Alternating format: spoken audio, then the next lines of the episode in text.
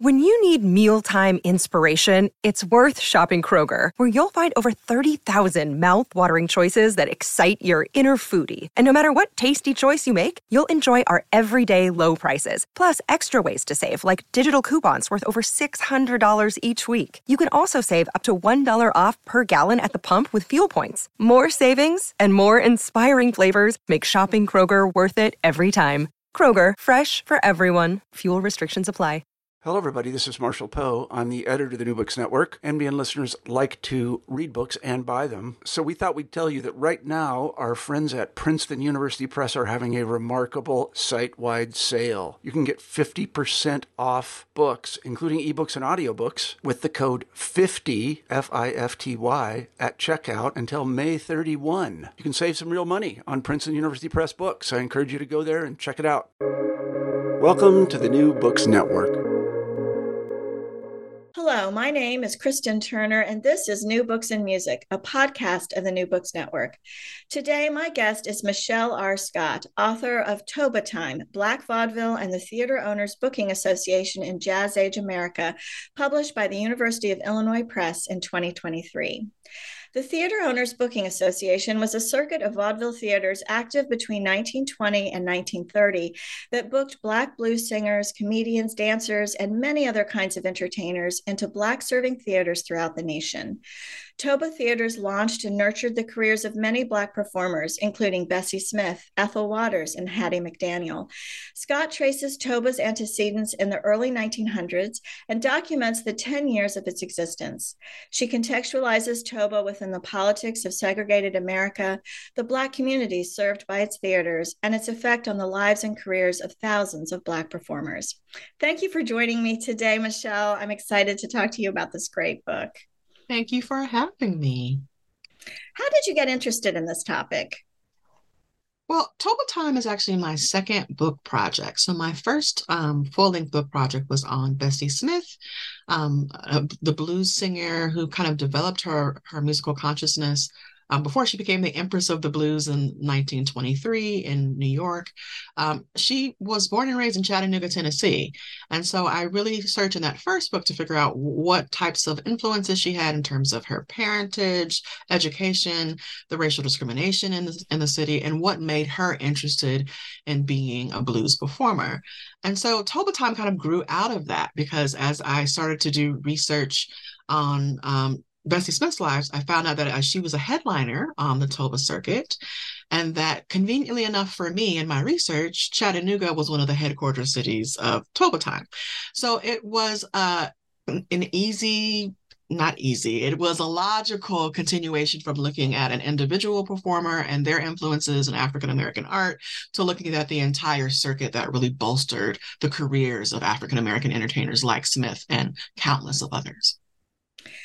Um, so just so that we have kind of a baseline to start with, can you explain a little bit more about the business of vaudeville in the United States and why Black performers and businessmen felt they really needed a Black serving Black vaudeville um, circuit? Sure. So, vaudeville as a genre of theater was one of the most um, popular and profitable forms of live entertainment between the 1880s till about the early 1920s. Um, on the vaudeville stage, you could have everything from a musician, a comedian, a dancer, to a, a hula hooper, uh, someone who blew uh, the harmonica with their nostrils. Anything and everything went on the vaudeville stage. And so, having act after act all lined up together without a set script, um, left for a variety of performances and an abundance of people to come in. So vaudeville in terms of the types of acts was quite diverse. In terms of the people performing together on the stage at the same time it fell prey to segregation just like everything else um, in american society. And so there were african american performers who were headliners on white vaudeville circuits based out in new york. So people like sammy davis jr um, bert williams people who made the crossover um, in the early years of vaudeville. Um, but a vaudeville performance could be 10 to 20 acts um, playing two to three times a day, especially in continuous vaudeville. out of that 10 to 20 acts, there may be two African American performers. And where they were actually lined up in the billing um, usually tended to be last, um, which means you can't really in, uh, ensure that you'll have an audience member staying around at two in the morning to see that last act.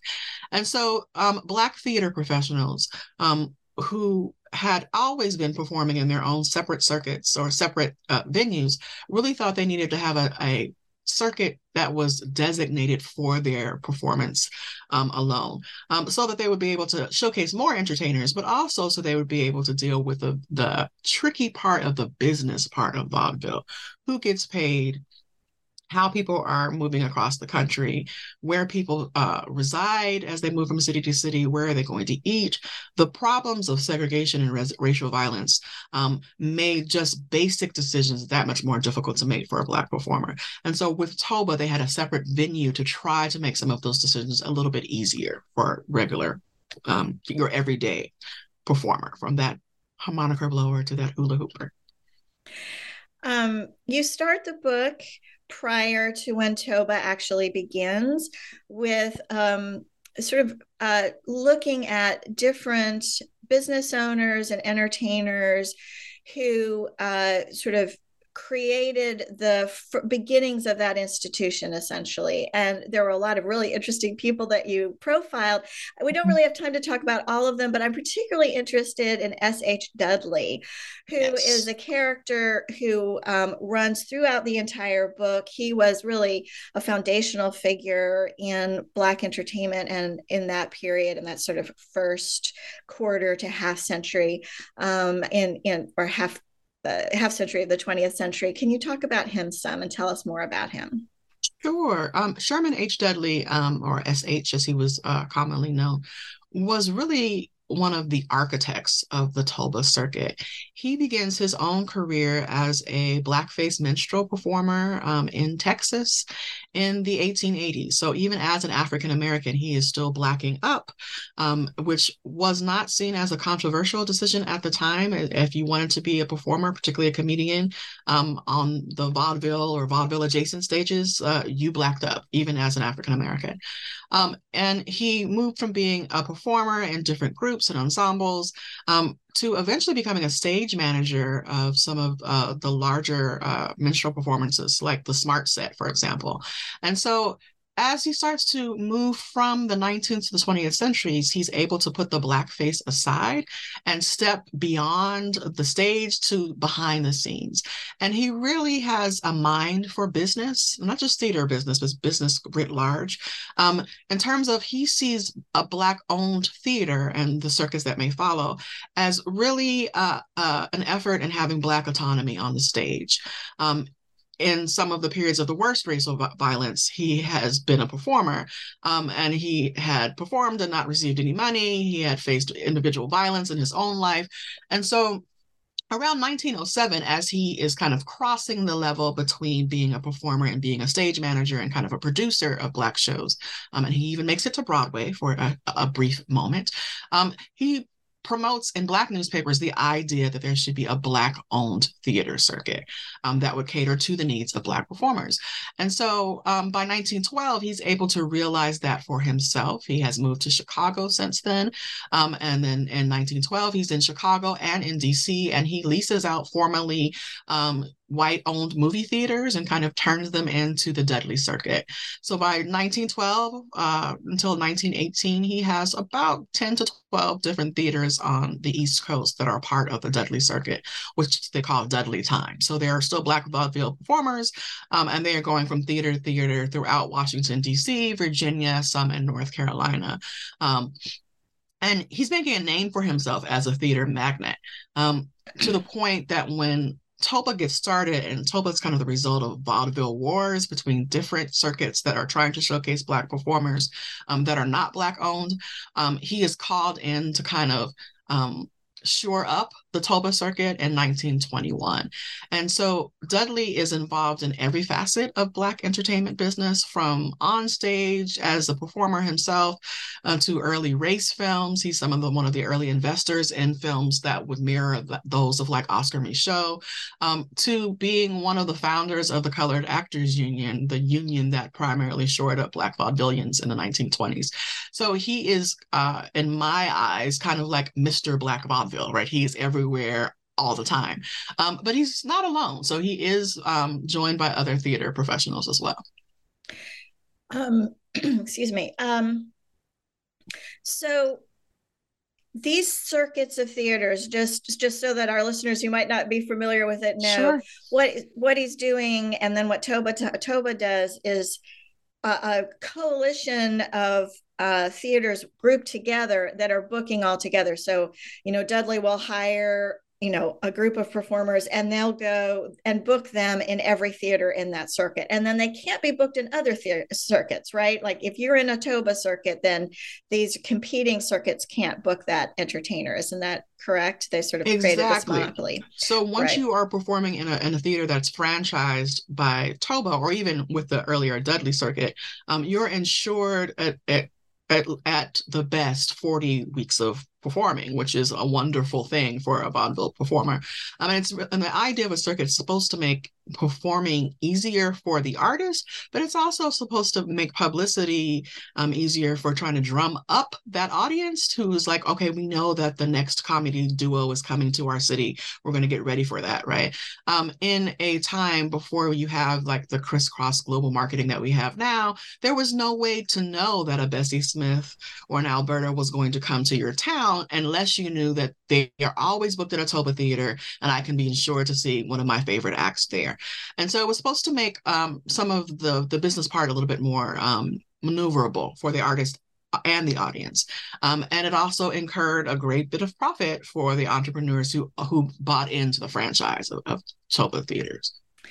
So the managers um, and also the people who ran Toba uh, mm-hmm. were both black and white. And yes. um, uh, can you let's start with um, the black owners and the and the people like sh dudley who was mm-hmm. black mm-hmm. um, are their primary motivations just this is my business i'm doing this or did you see them also having sort of political at least small p political um, aspirations ideas about maybe overcoming segregation mm-hmm. or undermining segregation i mean are you seeing both of those or are these just businessmen and this is what they do you are seeing both. So you're seeing both people who are using business to um, upbuild Black communities, both politically, socially, and economically.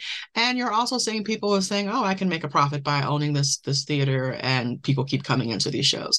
Um, it really depended on the region. So the, the book is really regionally specific in terms of how well the theater functioned, whether it was the showcase of a community in terms of that's where you saw all the shows and it's purely entertainment, or whether that theater during the downtime was also used for political rallies, church meetings, fundraisers. Um, and what comes to mind for me are the theaters that are um, part of the early planning of the circuit in Philadelphia. So John T. Gibson um, has the Dunbar Theater and the Standard Theater on South Street in Philadelphia.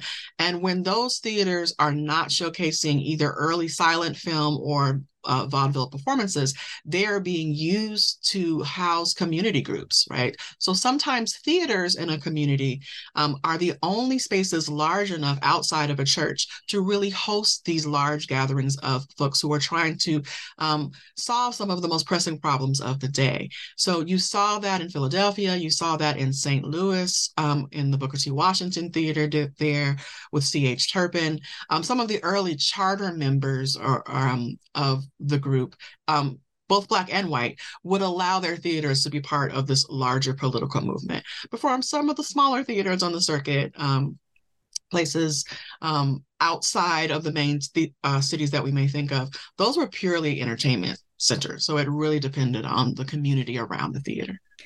And how did white people get involved in Toba? Why were they interested in being part of that business?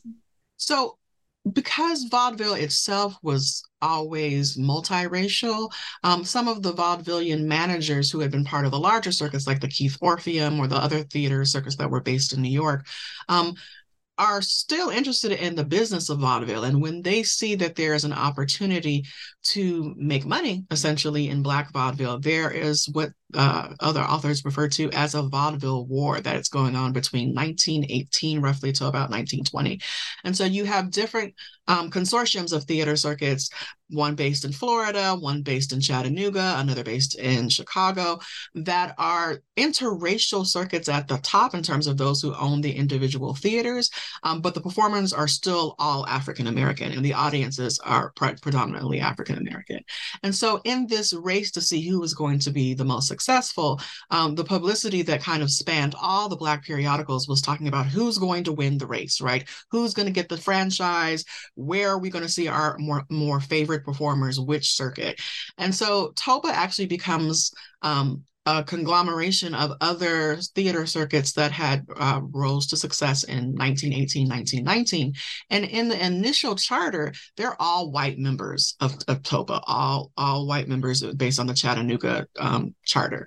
Um, and it's not until you read the charter, look at the mission statement, and look at the tax records thereafter that you realize that the board included some of those Black theater professionals that had worked with Dudley, right? And so some of it may have to do with the, incorporation rules in the state of Tennessee about a mixed interracial group and who can be working together.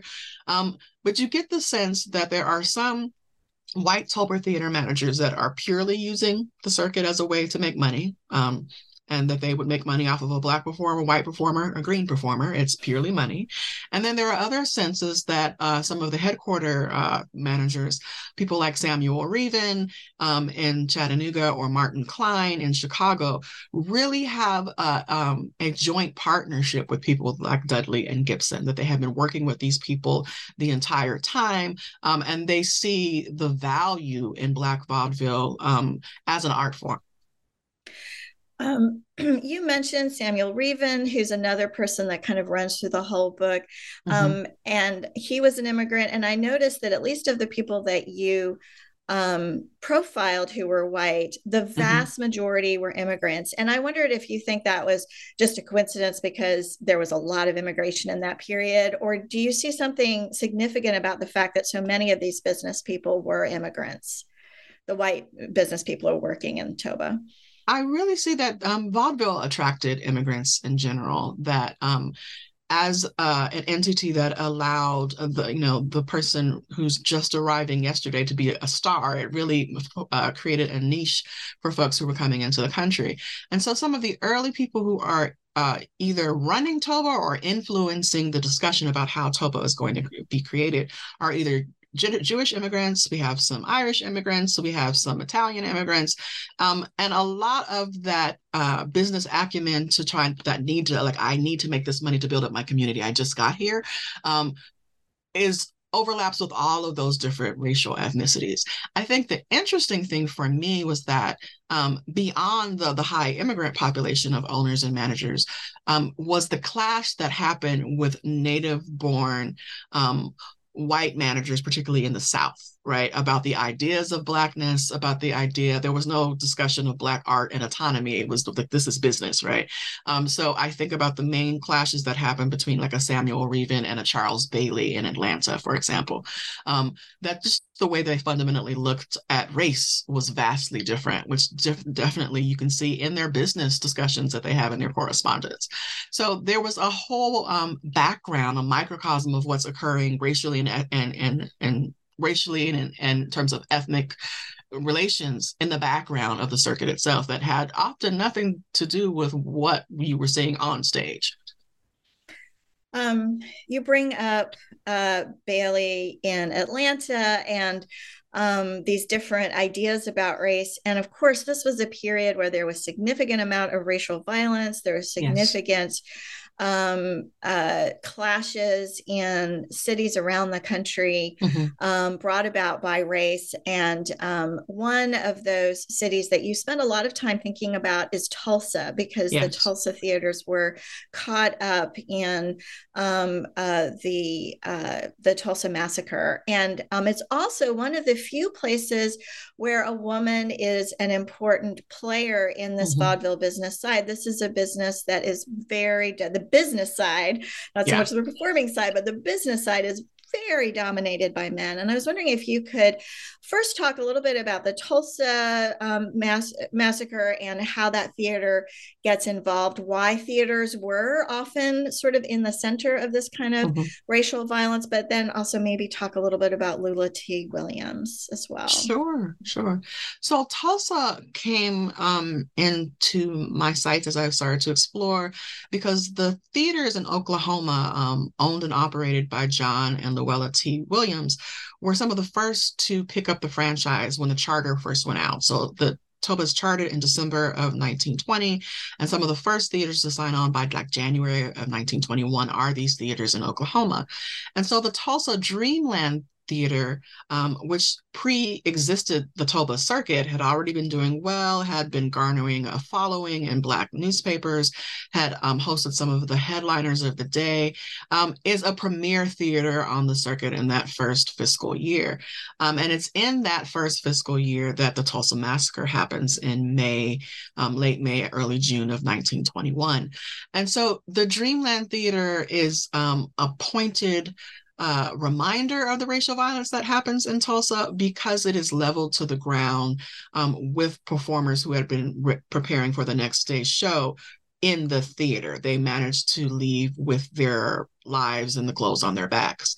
Um, and because it, there's so much information in Black newspapers about that particular event, about um, the violence that followed the Williams family, um, it, it, just became kind of like a hallmark in, in the book for me to, to really ask the big questions about what happens when the stage is not a refuge, right? When you're not just looking for entertainment and comedy and art, um, but when you can't even get to the stage without trying to navigate um, the escalating racial violence that had happened um, in places like Tulsa.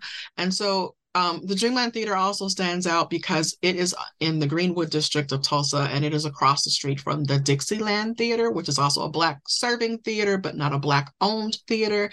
Um, that theater is not leveled to the ground in the massacre right? They're on the same street, they're yards away from each other, they're both serving the same audiences, but the management made a difference in who actually owned and operated the theater. Um, and in looking at things like the Chicago Girls Defender or the Baltimore Afro American, just the details they went into and talking about the fact that Tulsa is targeted for Black economic success. That was the only crime that had been committed, right? And so the fact that the Dreamland was outperforming the Dixie Theater economically made it another target, right? And so I it, the questions about violence, about um, persevering and existing in everyday environments that perpetuate uh, white supremacy was something that fascinated me that I didn't start the book with those questions, but it very much became uh, a, one of the main focuses that I that I have in the book. Um, Williams, Luella Williams, as an owner was rare. There were probably only about eight to nine African American women who owned or co managed some of the theaters of the circuit. And there are over 100 theaters on the circuit in that period between 1920 and 1930. Um, and she owned three theaters in Oklahoma, Oklahoma. So it's not just Tulsa, but she also has um, theaters in two other cities in the state. And so the fact that um, if you look at um, the city directory, you don't know who an LT Williams is, right? She's very um, skilled in hiding her gender identity. Um, in some respects, depending on where you're looking at um, uh, the, the ownership uh, listings, sometimes her racial identity. But then within the Tulsa newspapers, um, they give her her respect and say this is Mrs. Luella T. Williams is the proprietor of the Dreamland Theater. And so I thought it was fascinating as a women's historian as well as an entertainment historian to see how much agency the circuit afforded um, Black and white women in the business side, not just as entertainers. Um, so I, I really fascinated me as you were talking about the Tulsa uh, massacre, how the level of surveillance the white community had on the black community in Tulsa, and I'm sure mm-hmm. throughout the country, that they would know which theater was black owned and which theater was doing better when mm-hmm. presumably mm-hmm. the bulk of the audience members were black and mm-hmm. so you know it wasn't like white people were going to those theaters but they right. knew what was going on in those theaters and that mm-hmm. that was, was really enlightening i think and um, that we see just how um, under surveillance these businesses were. Uh-huh. Um, uh, so, you know, and, and to spare one and to target the other. Right. Like every dollar that came in was somehow, uh, uh, there was someone who knew about how this money was being earned. Um, and the Dreamland managed to salvage um, the working desk of, of Mrs. Williams, and it's actually showcased right now at the National Museum of African American Culture and History, the Smithsonian in DC. So I've done my pilgrimage to the museum to kind of visit the, the remnants of, of the theater. Um, but the fact that she, even in the loss of the theater, she pursued insurance claims um, to try to receive some damages, right? It wasn't just this is the end of the theater and that's it. She rebuilt it. Um, she continued to own and operate the other theaters in Oklahoma City. Um, and it was really a testament to her skill and survival sense that even though they had um, gone through one of the worst horrific racial massacres that the early 20th century had seen, that these pe- people were still rebuilding and fighting even within their field of owning and operating businesses, catering to the community that they had left. Um, it, it didn't do what it was meant to do, which was to actually level the Black spirit, right? It actually um, engaged them in a different way. Um, so like anything, there are still critics. Mm-hmm. And oh, um, yes. as Toba, particularly as Toba was coming together, at least that's what I understood from your book, there were Black critics of Toba and of the whole, and maybe even of the whole idea, mm-hmm. maybe not the whole idea of having a vaudeville, black vaudeville circuit, but of Toba in particular, um, and some of the people who were involved in it. And one of those critics was Sylvester Russell, who yes. anyone who works in this period reads Sylvester Russell. He was by far, I think, you know, in the early 1900s, probably mm-hmm. the most important Black entertainment critic, sort of business mm-hmm. commentator, entertainment critic um, in the United States. And he was not a fan. Can you talk a little bit about Sylvester Russell, his role in all of this? Yeah. Why was he upset about Toba Time? Kind of give our listeners an idea of Russell. Sure. Russell um, is a fascinating figure. And I think a lot of his critique of Toba Time was really a personal fight that he had with Dudley, right? And so Russell and Dudley are existing in the same worlds at the same time. Russell actually is a performer in minstrel shows before he becomes a theater critic. So he does have some um, expertise and experience on the artist side, not just on the stage critic side. Um, and his discussions of Black performances and reviews of eh, from music, dance, comedy um, are all over things like the Indianapolis Freeman. Um, later, he's going to continue a column in the in the Pittsburgh Courier, and so he, as you mentioned, is one of the foremost experts in Black dramatic arts, which I think is, is his calling card in the Freeman. I am the foremost. You know, he doesn't have any uh, lack of hubris there, right? And so um, in his discussion of the run up to Toba. Like there is all of this discussion about the Dudley circuit before it actually gets off the ground. And he, um, Russell is quick to say that, do we know enough about Dudley? How can he make this move from being, you know, the man who performs in blackface with the mule named Patrick to being this theater entrepreneur? And so a lot of it is the infighting that happens uh, as a matter of a clash of personalities.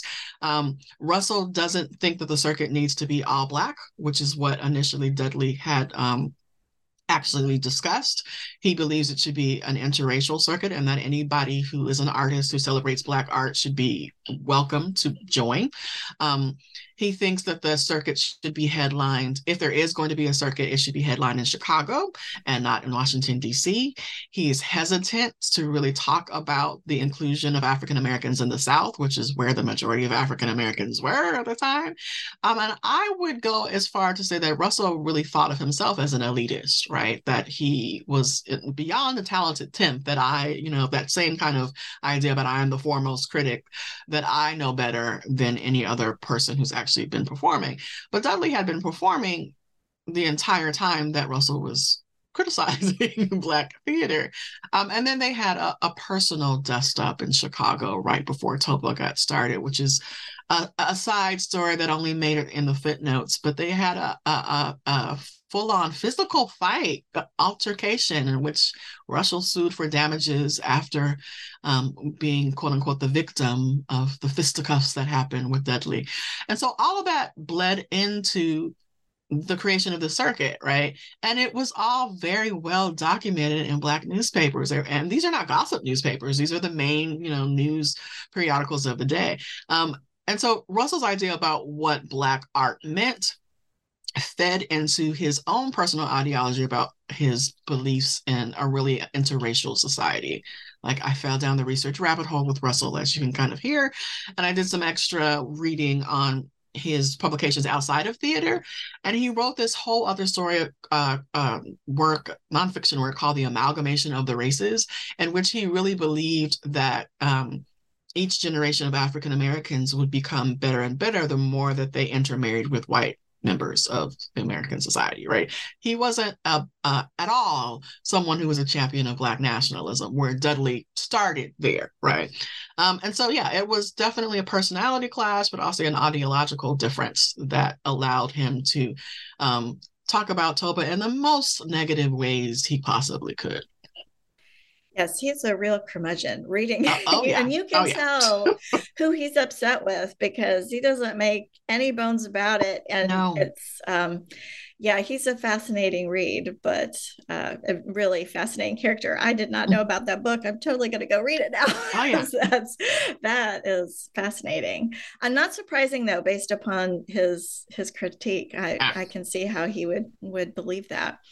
Um, Russell was a critic, as you said, of sort of the idea. He's a critic of Dudley's because they mm-hmm. don't get along. But there are other critiques of Toba and um, particularly their entertainers, um, yes. women entertainers, but the entertainment in general based upon um, the types of entertainment they were doing, the types of singing they were doing, how they were entertaining people. Can you talk a little bit about that um, clash within Black communities about mm-hmm. vaudeville in general and these performers and what they did?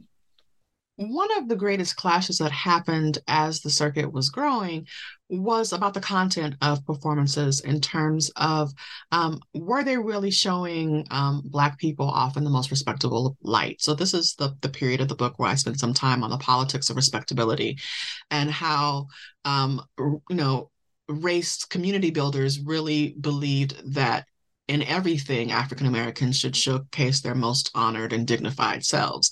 And having comedy sketches that frankly talked about sexuality or having chorus girls in scantily clad outfits um, or having you know sensuous sexual type dances was not in the minds of many um, of an elder generation of African Americans, an elder generation, a conservative generation, um, the most respectable way of presenting African Americans, especially in the middle of the racial clashes that were happening, right? So this is not a critique that was only saved for vaudeville. This happened in literature, this happened in music, um, this happened in um, oratory discussions. Everything was being discussed about how should African Americans present themselves in this ideal of racial uplift, right? Where every one African American represents the whole.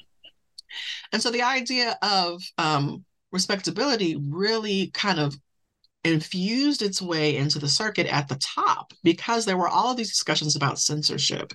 Um, and even Dudley himself, who was responding to a lot of people who wrote into the Chicago Defender or into the Indianapolis Freeman to kind of critique that latest show at their theater, um, he was saying, well, perhaps these shows are too risque, right? And so he um, wanted to have what he called kind of like a censorship overlord, right? That each one of these theaters should have someone who would kind of investigate the material before it went forth on the stage, not for of is, is it humorous, you know, is dancing well done, but is is this going to be respectable? An idea that, of course, did not go through um, but it was in the the notes that the managers had amongst each other right in the correspondence about um, what are we going to do about this level of what they called cut the smut, right? That was one of the articles that happened that even Reevin is also part of, right? So it's a discussion that's happening between both the black and white managers at the top. Um, and it's happening very much at the expense of the over 400 black performers who are saying, I should be able to do whatever act I want to do. Um, and a lot of it centered on um, the morality clauses that most of these performers had in their individual contracts. Um, so they had contracts with Toba and they may have had contracts with their individual booking um, or agencies, but most of the contracts were very clear on the language that should be used on stage, um, but e- even the behavior that should be seen off stage, particularly for women performers. Um, no alcoholism, no fraternizing, no in public sexually. Um, there, it was very much there. And these are clauses that were taken right from white vaudevillian clauses as well. So the idea of censorship and respectability was not just reserved for Black vaudeville, but it's very much heightened in the time period that we're looking at. Um, so let's turn uh, just slightly differently from from this so you have these huge as you mentioned most of these theaters are in the south yeah. because that's where african americans lived mm-hmm. but um what what determined or what or maybe a different way to say this would be was was there um kind of a typical community that had a black serving theater. Like you know you know what i mean? That that mm-hmm. um, some communities in the south had one some did not. You know there's some communities in the north that had one uh, some did not. Did you see sort of a typical toba theater or was this just really about here's an entrepreneur in town they start a theater and it's really about who happens to live there? Often the way that um, theaters were placed in a community kind of follow the patterns that had existed a generation before in terms of the traveling minstrel shows, right? So if they had a circuit that had moved and had a theater in St. Louis that eventually moved to a southern city, and then there may be something in Dallas, and then there may be something in Jackson, Mississippi, or then Bessemer, Alabama, where the minstrel shows had been, um, those theater spaces often still existed. And so those spaces were kind of rebuilt and then franchised with Toba. And so some of it wasn't actually Toba's design about in the very beginning years about where theater would be. Um, as it reached its height of success in the 25, 26 um, performance year, then you started to see other theaters um, signing on to get the franchise. But the typical community, um, again, was very much regional. So you could have something like Chicago, um, which had maybe two or three Toba theaters, but it also had another 10 to 20 other Black serving theaters. Um, so Toba was just one of the many. Or you could have something like the Booker T. Washington Theater in St. Louis, where, where that might have been the only Black serving theater in that particular space. Um, and so it, it depended on the size of the community, um, whether they had attended live performance theater before. Um, and in some respects, whether they thought it was going to be a profitable venture to join in with, with Toba. Not every the- Toba theater that got started lasted the entire 10 years or five years, depending on when they joined the franchise. And so it was kind of like hit and miss, depending on, on where you were um, in, in the country. Um, there tended to be more theaters throughout the South, um, and they were closer together to travel to. So something like the Chattanooga Theater, which was a headquarters city, um, could quickly follow the one that was in Macon, Georgia, could quickly follow the one that was was in Atlanta. Um, they were close together relatively in terms of traveling. Um, but when you get to places like the Midwest, they could be a little further out. You might have one or two in the state as opposed to having two or three in a, in a city. So it really differed depending on the region. I noticed that there was no theater that you listed in your appendix in New York mm. City. Yeah. I don't think you um, quoted Lester Walton, who was the critic of the New York Age. And mm-hmm. I wondered at that, you know, why is New York, which was the center of yeah. white vaudeville, center of musical comedy, it was really the uh, popular entertainment center of, of certainly of the mm-hmm. white entertainment world. Why no theaters in New York? Because it's a huge center of Black cultural activity, certainly in that period. It is, it is. And Dudley had actually broke into the New York scene. Um, he had made it to Broadway and done a run before he decides to um, actually start the, the Dudley Theater. Um, there was no theater in New York because Toba, for as, as lofty as it was amongst Black communities, was seen as second tier theater, right? Um, there was no way that a Black theater was going to compete with the Palace in, in, in, New York and any of the Keith Orpheum owned theaters there. Um, so there was the Lafayette Theater that was emerging as a Black theater in the 19 teens in, in Harlem on the, or on the edge of Harlem. Um, but that theater was did not have a Toba franchise. That theater thought of itself as the cream of the crop. This was the theater that would eventually, its clientele would merge into what the Apollo became uh, just a, a couple of decades later. And so the theater, the farthest north that had any Toba direct relations um, were the ones in Philadelphia, um, the Standard and the Dunbar. So it was more so that, you know, the majority of the audiences that they were trying to attract were working class Southern African Americans. Um, and so the the migrants who had moved to New York and Philly and Boston, they they would like to see a show, but they would have to come down to Philadelphia to see it. Um, no, so New York was out, um, and any theater in the West Coast was also not part of the of the franchise. This was primarily a southeastern Midwest circuit. You brought up that they were looking for a Black working class audience. Can you mm-hmm. um, expand a little bit more on who was going to Toba? Kind of who were they trying to attract? That sort of who was the audience for a Toba yeah. theater? So I open up the the book with the audience member because I think that's a way to kind of um, bring in the reader into the story so you see yourself as the audience member.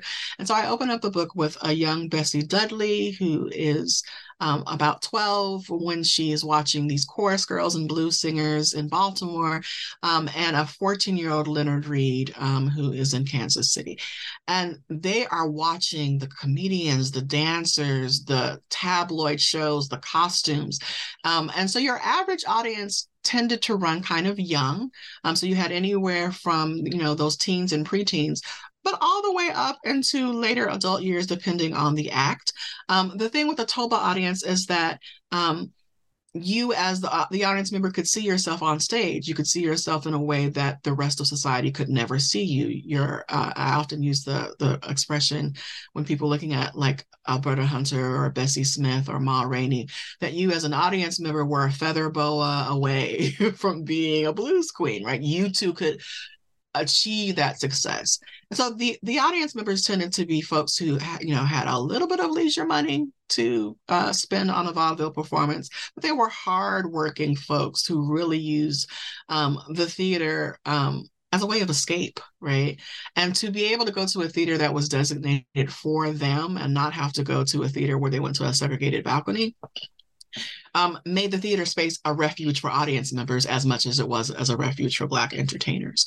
And so anybody and anybody, anybody and everybody could be the audience member, but you had to have at least that five to 10 cents to be able to enter, um, depending on where the, the show actually ran. So people who were uh, the lovers of blues music, early comedy groups, um, early kind of jazz, vaudeville, music dance um, shows.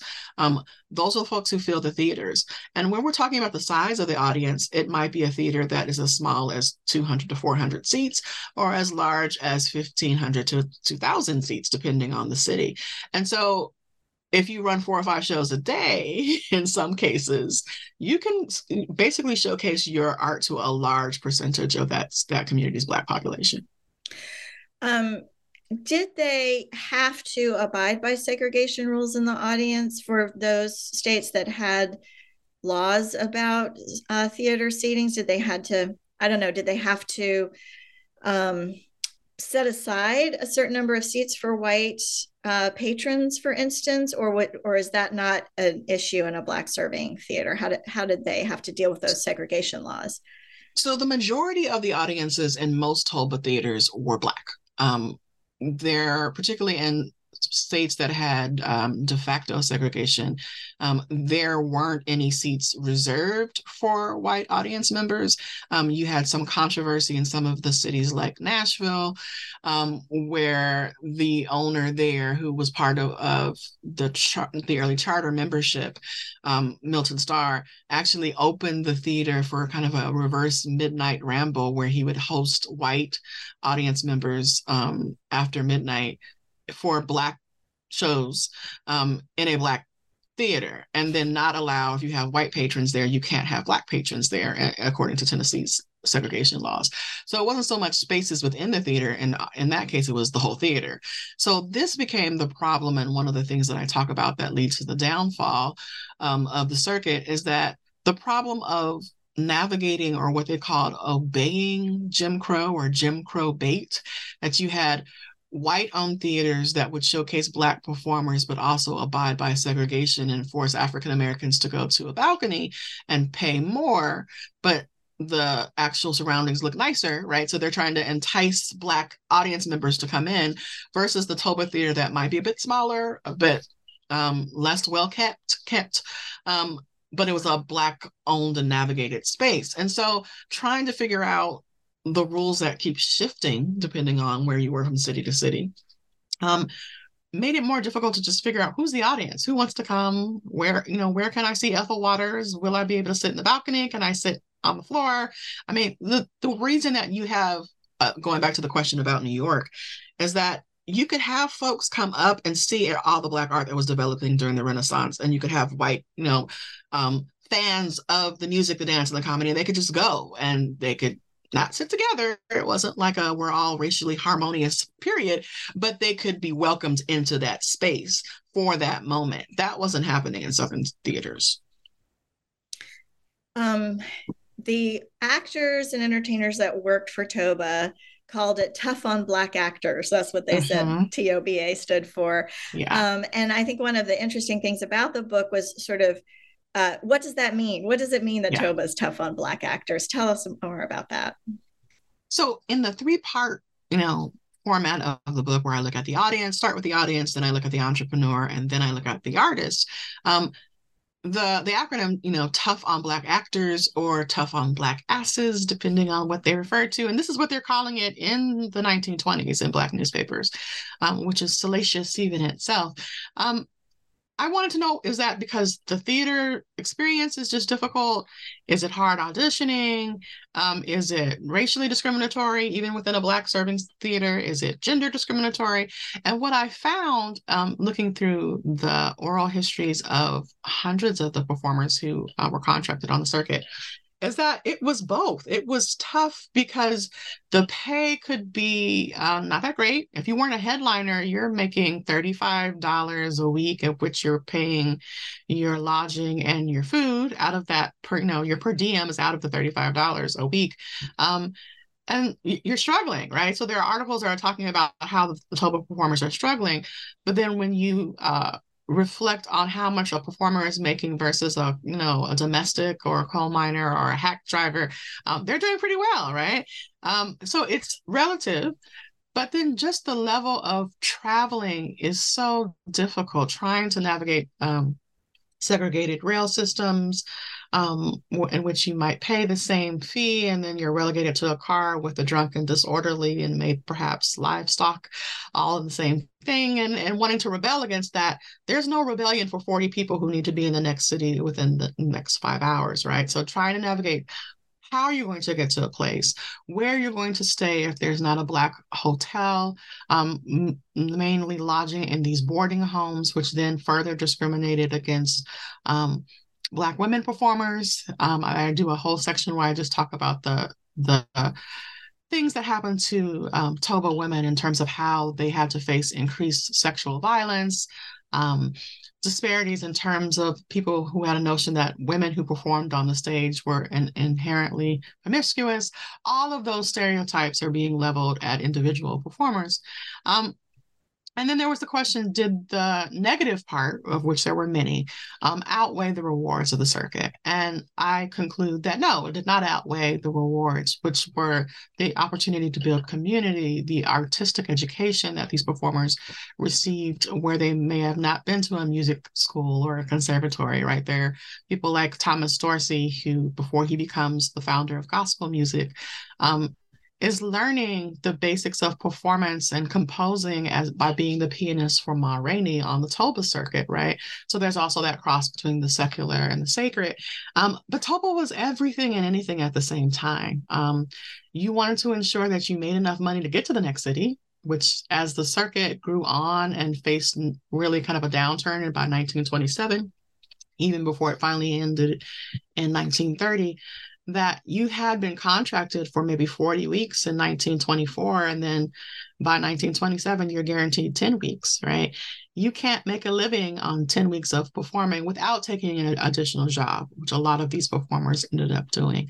So it was tough. It was not you know for the week to go into the circuit and even the people who were critiquing the circuit um, former performers um, talked about that. Like, this is a great job if you can withstand the hardships of being a traveling entertainer. Um, you mentioned that by 1930, Toba had dissolved. Mm-hmm. Why? Mm-hmm. What happened to Toba?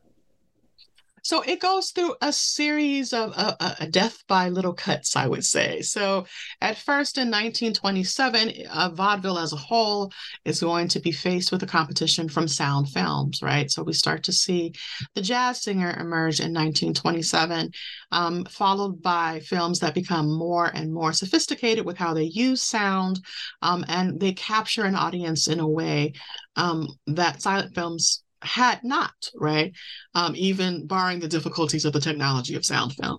Once they kind of figured that out, there's a whole host of people who are saying, I can go to see a movie five or six times for the same amount that I might be able to see one vaudeville show. And so there's a period where vaudeville theaters, not just Toba, but vaudeville theaters in general, are playing both films, silent films, and then having vaudeville acts at the same time. And then when sound films come in and they have to wire those theaters for sound, there's not the space for both live entertainment and sound sound film. So they're being hit by that. Um, the management structure of Toba, there's a lot, a host of infighting that happens 1927, 1928 um, at the top. So the very top level of management with people like Dudley, but also uh, further down the line with other managers who want to release the franchise. Um, I'm not making enough money. Films are beating us out. You know, I want to give this back up. Um, or I want to start. There was one performer, one manager who wanted to have a completely white toba, and I'm like, that's called vaudeville. You don't need a. It's already been done, right? But they're writing in their correspondence about how are we going to solve the issue of flailing receipts, right? We're losing money, um, and the infighting escalates, and then Dudley has his own separate horrific violent situation with he has married for a second time um his wife leaves him or threatens to leave him and then her new lover actually ends up killing her and trying to kill himself. Well, that's not the headline you need to see, like, you know, Toba theater Magnet caught up in suicide love triangle. Because people are not trying to go to the show, Dudley becomes the show. And so that's a drawback, the manager and fighting and the spectacles in their own um, lives. But for, finally, the thing that drives it to a real close is the coming of the Great Depression, which hits Black communities even before it hits America more largely. And so people don't have the same type of leisure income that they had just a couple of years earlier to be able to afford that seat that was 50 cents or 75 cents or a dollar, right? That's a week's worth of rent in some cases. And so all of these things make um, the unfortunate perfect storm that causes the end of, of the Toba circuit. What do you see as the legacy of Toba? Toba's legacy is is very rich. It's really what I argue in the text that it's the foundation of live Black theater entertainment in the 20th century. And some of the shows um, that we see now, or the concerts that we see now in the 21st century, the success of something even like uh, the Beyonce's Renaissance tour this past summer. Um, is learning and building upon all of the skills that had come out from this earlier 20th century version of theater performing. How to contract an audience how to market um, learning your art on the stage as an audience member um, uh, as an artist rather. The audience actually figuring out where can i figure out the, the next performer forming these early fan clubs. But also establishing um, more largely that Black art is something that should be valued and respected in itself. An entity unto itself is what Toba did.